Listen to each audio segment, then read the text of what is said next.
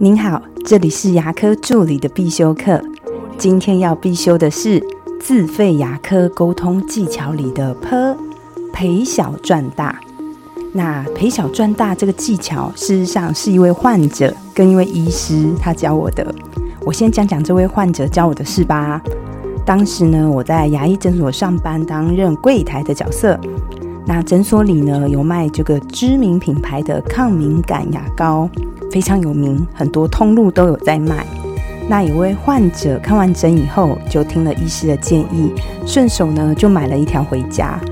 但是等到这位患者下次回诊的时候啊，我就发现他有点不太高兴，口气不是很好的跟我说：“嘿。”吼！我发现吼，你们什么都比别人贵呢，吼，什么都要赚。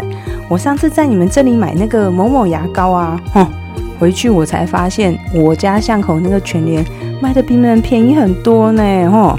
早知道我就去外面买了。嗯，他就这样跟我小小抱怨了一下。好，那这是患者教我的。那接下来我要讲，这是我从一位医师身上学到的。嗯，在好几年前，那个时候我在四川成都工作，当时呢，我是在一个有四间连锁的口腔当一个短期的顾问。呃，不是我很快就离职，是我们当时讲好，就是就某一段时间，因为我刚好那段时间比较有空，这样好。那他们老板呢？哎，我觉得他老板真的很有这个做生意跟行销的头脑哦。首先，我讲他们这四间诊所，它策略啊。叫做农村包围城市，那以我们的话的意思就是说，他都在蛋白区开诊所，他不会在市中心一级战场开。好，他开的四间，大概地理位置分布是在成都的高新区跟郫县，就比较周边的位置。这样，当时呢，我去两个月，我要做一件事情，就是提升他们自费项目的客单价，意思就是原本可能嗯。氧化锆可能大家只做两千块人民币，我们要想办法让患者可以做到四千甚至五千。我当时是主要要完成这个任务的，所以呢，我第一件事情就在整理价目表，因为我不需要知道他们诊所的价位呀，还有价目表的排序，因为价目表如果排得好，它也是可以让我们患者有一种锚定的这个心理效果哦。当时我一看他们价目表，我就惊呆了。发现这个老板真的很懂诶，怎么说呢？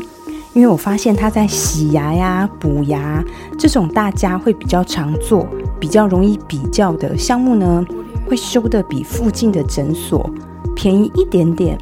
但是在后面的嗯做妆啊、做冠啊，或是植牙这一类项目呢，他收费就会收高了。也意思就是他在前面大家能够比较的项目呢，先小小赚。到后面呢，再一次把前面少的全部赚回来。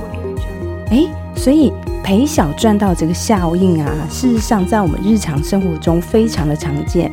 就像是有时候我们收到一些卖场的特价，大部分都是用我们比较熟知的，像蛋啊、米啊、油这类东西，因为我们很常用，我们对这个价钱呢会比较有印象。可是我们进了超市，不可能只会只只买米跟蛋特价的油回家嘛？我们一定会顺便带点别的东西回家。